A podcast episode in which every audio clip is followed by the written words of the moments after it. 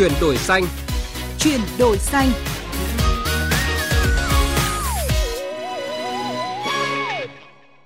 Biên tập viên Thủy Tiên và Bảo Ngọc xin kính chào và cảm ơn quý vị đã đồng hành cùng chúng tôi trong chương trình Chuyển đổi xanh ngày hôm nay. Sau đây là nội dung chính sẽ có trong chương trình. Công trình cân bằng năng lượng đẩy mạnh mục tiêu net zero vào năm 2050. Các công trình cân bằng năng lượng kiểu mẫu trên thế giới.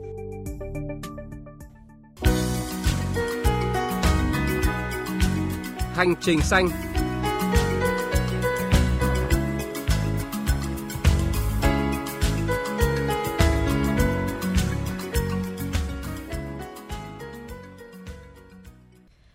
Thưa quý vị và các bạn, để thực hiện mục tiêu net zero vào năm 2050, phát triển công trình cân bằng năng lượng, công trình sử dụng năng lượng hiệu quả và tạo ra năng lượng tại chỗ đủ để cân bằng với nhu cầu năng lượng tiêu thụ hàng năm là giải pháp tiềm năng góp phần tăng cường hiệu quả sử dụng năng lượng và giảm phát thải khí nhà kính ở Việt Nam. Tuy nhiên hiện nay, Việt Nam chưa có công trình cân bằng năng lượng hay còn gọi là GEP do thiếu kinh nghiệm, trao đổi quốc tế, kỹ thuật, năng lực và tài chính ghi nhận của phóng viên Đài Tiếng Nói Việt Nam. Việc thực hiện những công trình này đòi hỏi việc sử dụng năng lượng hiệu quả và hợp lý để công trình tiêu thụ năng lượng ở mức thấp nhất có thể. Đối với một quốc gia chưa từng có kinh nghiệm trong việc thực hiện các công trình GEB như Việt Nam thì càng có nhiều khó khăn. Bên cạnh những nguyên nhân như vấn đề hoàn thiện thể chế cũng như thiếu quy chuẩn, tiêu chuẩn về loại hình công trình GEB tại Việt Nam thì việc các chủ đầu tư chưa mặn mà với công trình GEB là một trong những bài toán khó Nêu thực tế các công trình tại Việt Nam, ông Nguyễn Thành Trung, quản lý vận hành kỹ thuật cấp cao tại CBIE Việt Nam cho biết. Ở trong cái thực tế tại Việt Nam, cái công trình mà có chứng chỉ xanh nhưng có hiệu quả năng lượng hay không thì thực tế ra là cái hiệu quả năng lượng nó cũng chưa chưa đạt được đến cái cái mức kỳ vọng. Để cân bằng được năng lượng hiểu là giảm thiểu những cái lãng phí không cần thiết về năng lượng. Thì nếu mà khi mà giảm hiệu quả được năng lượng là giảm đến 50 đến 70 phần trăm thế thì còn 30% tức là mình, chúng ta đã tối ưu được cái cái năng lượng sử dụng rồi thì lúc đấy chúng ta dùng năng lượng tái tạo để bù đắp lại vào Cùng với xu hướng giá năng lượng không ngừng tăng cao trên thế giới, Việt Nam trong năm nay đã có hai lần tăng giá và có thể tiếp tục tăng trong thời gian tới. Các chuyên gia nhận định, chủ đầu tư nếu không thay đổi tư duy trong thiết kế xây dựng, thời gian tới khi các quy chuẩn, tiêu chuẩn về loại hình công trình GB tại Việt Nam được ban hành, chủ đầu tư sẽ không kịp sửa chữa để đáp ứng các tiêu chuẩn của một công trình cân bằng năng lượng, đồng thời phải gồng gánh nhiều chi phí năng lượng khi vận hành. Bà Trần Thu Phương, nhà sáng lập mạng lưới hiệu quả năng lượng Việt Nam, cho rằng trước cái tình hình giá năng lượng ngày một tăng cao cũng như nhu cầu lớn của người mua trên thị trường về chất lượng các bất động sản thì chúng tôi nhận thấy rõ cơ hội của công trình cân bằng năng lượng tại Việt Nam. À, cụ thể đó là về tối ưu những tài nguyên trong à, việc sử dụng à, về các vật liệu trong thiết kế, các phương án về à, uh, giải pháp thiết kế, xây dựng và vận hành các công trình tại Việt Nam và vẫn đảm bảo tiện nghi cho người sử dụng nhưng đồng thời sẽ à, giảm thiểu các cái tác động đến môi trường. Một số chuyên gia quốc tế cũng nhấn mạnh điều kiện tiên quyết để phát triển các công trình cân bằng năng lượng tại Việt Nam là các quyết sách của chính phủ. Khi những quy định tiêu chuẩn về các công trình cân bằng năng lượng được ban hành, các doanh nghiệp tư nhân chủ đầu tư buộc phải tuân theo. Quá trình này sẽ thúc đẩy các công trình cân bằng năng lượng tại Việt Nam.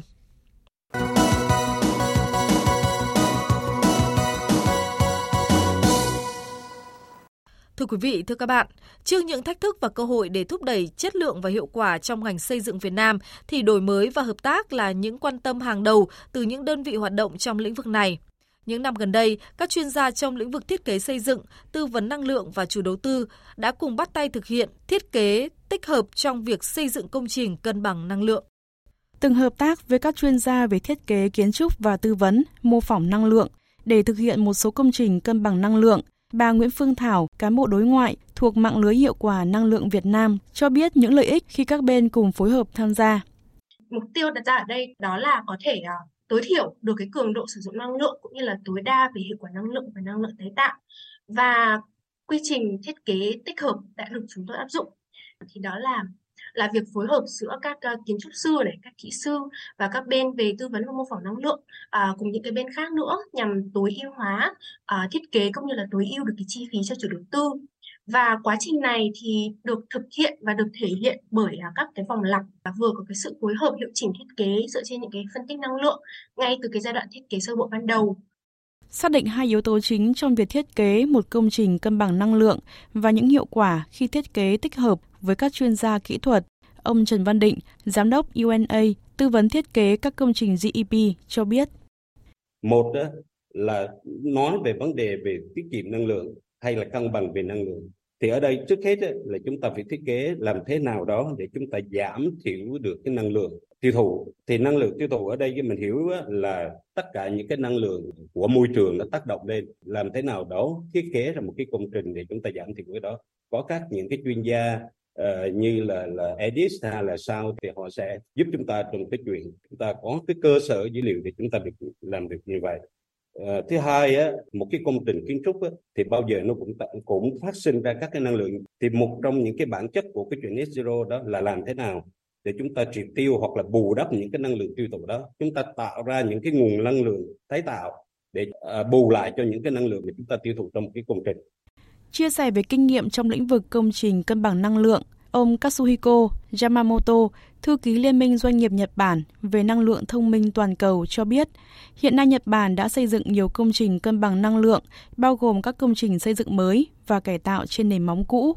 Một trong những kinh nghiệm xây dựng công trình GEP là sử dụng hiệu quả năng lượng mặt trời, tăng năng lượng tái tạo, sử dụng các vật liệu thông minh để khắc phục điểm yếu về mặt địa hình của các công trình – đồng tình với những kinh nghiệm xây dựng công trình GEP của ông Katsuhiko Yamamoto.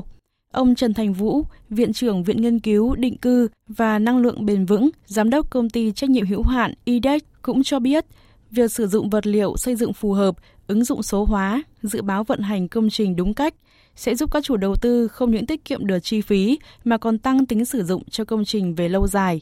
Tuy nhiên hiện nay rất ít chủ đầu tư hiểu được giải pháp này. Ông Trần Thành Vũ đề xuất một số giải pháp giúp chủ đầu tư nhìn nhận những lợi ích từ công trình GEP.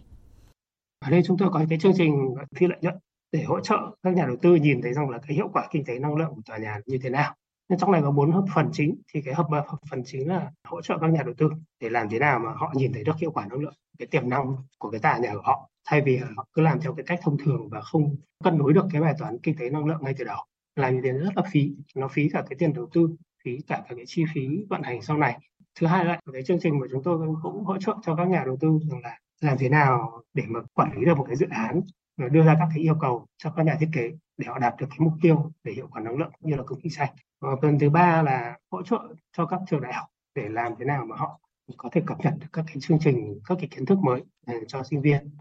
với cam kết net zero vào năm 2050, phát triển công trình cân bằng năng lượng là giải pháp quan trọng góp phần tăng cường hiệu quả sử dụng năng lượng và giảm phát thải khí nhà kính ở Việt Nam.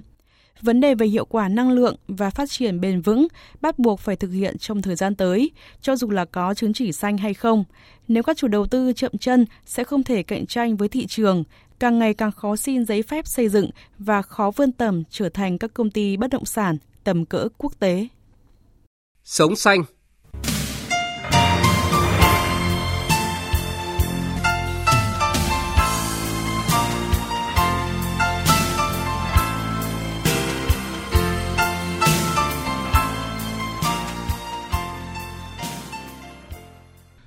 Thưa quý vị, thưa các bạn, các công trình cân bằng năng lượng nếu được thiết kế và vận hành tốt, không những giảm tiêu thụ năng lượng mà còn tạo ra những nguồn năng lượng tích cực, nghĩa là sản xuất thừa và cung cấp lại cho lưới điện quốc gia. Phần cuối chương trình ngày hôm nay, chúng tôi giới thiệu đến quý vị 5 công trình cân bằng năng lượng kiểu mẫu trên thế giới. Tòa nhà văn phòng Quỹ năng lượng bền vững do Ashley MC Grow Architect và TN Wow thiết kế nằm trong một vườn táo cũ ở Pennsylvania là một công trình vô cùng bền vững. Lấy cảm hứng từ các dự án nhà thụ động, tòa nhà được xây dựng để tận dụng tối đa ánh nắng mặt trời và bóng râm, bao gồm cả kích thước và khoảng cách cửa sổ để tối ưu ánh sáng ban ngày và giảm tiêu thụ năng lượng. Công trình cũng bao gồm một mảng quang điện trên mái nhà tạo ra năng lượng cần thiết cho hoạt động của toàn bộ tòa nhà để giúp nó đạt được thiết kế công trình cân bằng năng lượng với 3.657 m2 không gian văn phòng sáng sủa, lưu thông gió tốt, sắc màu tươi sáng, không gian concept mở và điểm nhấn bằng gỗ tạo nên nội thất hiện đại. tòa nhà có kế hoạch giảm 75% mức tiêu thụ năng lượng trong khi tạo ra hơn 130% năng lượng cần thiết. Housing and Workshop là một tòa nhà gồm 6 căn hộ và một xưởng, được xây dựng với các chất liệu gần như hoàn toàn có thể tái sử dụng. Nhóm kiến trúc sư đã sử dụng cửa sổ, hệ thống sưởi và điện tỉ mỉ để biến nó thành một tòa nhà hoàn toàn không sử dụng năng lượng. Các tấm quang điện trên mái nhà và một máy bơm nhiệt tuân thủ tiêu chuẩn hiệu quả năng lượng nhằm đáp ứng các mục tiêu năng lượng của tòa nhà. Việc bổ sung các tấm quang điện hướng về phía nam trên mái nhà giúp cân bằng năng lượng hàng năm của một ngôi nhà không tốn năng lượng. Massachusetts Historic là một ngôi nhà hiện đại bền vững được xây dựng ở vùng Lexington cổ kính, bang Massachusetts. Trên mái gara có gắn 40 tấm pin năng lượng mặt trời, hoàn toàn đủ để cung cấp cho việc sử dụng năng lượng hàng năm của ngôi nhà. Được thiết kế bởi Aba Architect, ngôi nhà rộng hơn 1.280 m2 cũng đã hoàn toàn sử dụng điện từ các thiết bị hệ thống sưởi với kết cấu tường đôi và cửa sổ kính ba lớp để cách nhiệt. Tất cả giúp nó tiết kiệm năng lượng hơn 58% so với một ngôi nhà tiêu chuẩn. Với hy vọng đạt được mức trung bình carbon vào năm 2050, công trình Science Building tại trường cao đẳng cộng đồng Bristol ở Massachusetts, Mỹ đang sử dụng các phương pháp tiết kiệm năng lượng theo mọi cách có thể.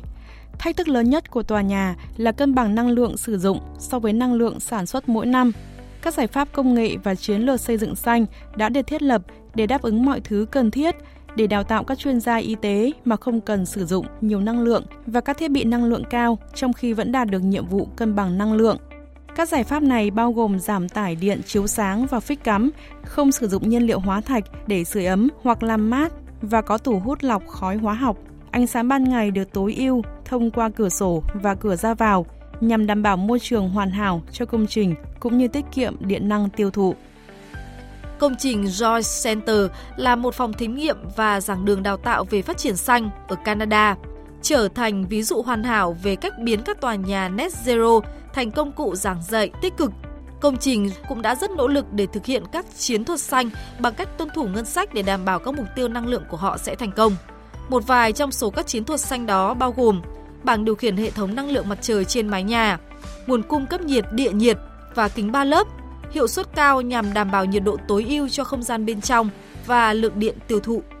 Và thông tin vừa rồi cũng đã kết thúc chương trình chuyển đổi xanh ngày hôm nay. Cảm ơn quý vị và các bạn đã quan tâm lắng nghe. Xin kính chào và hẹn gặp lại.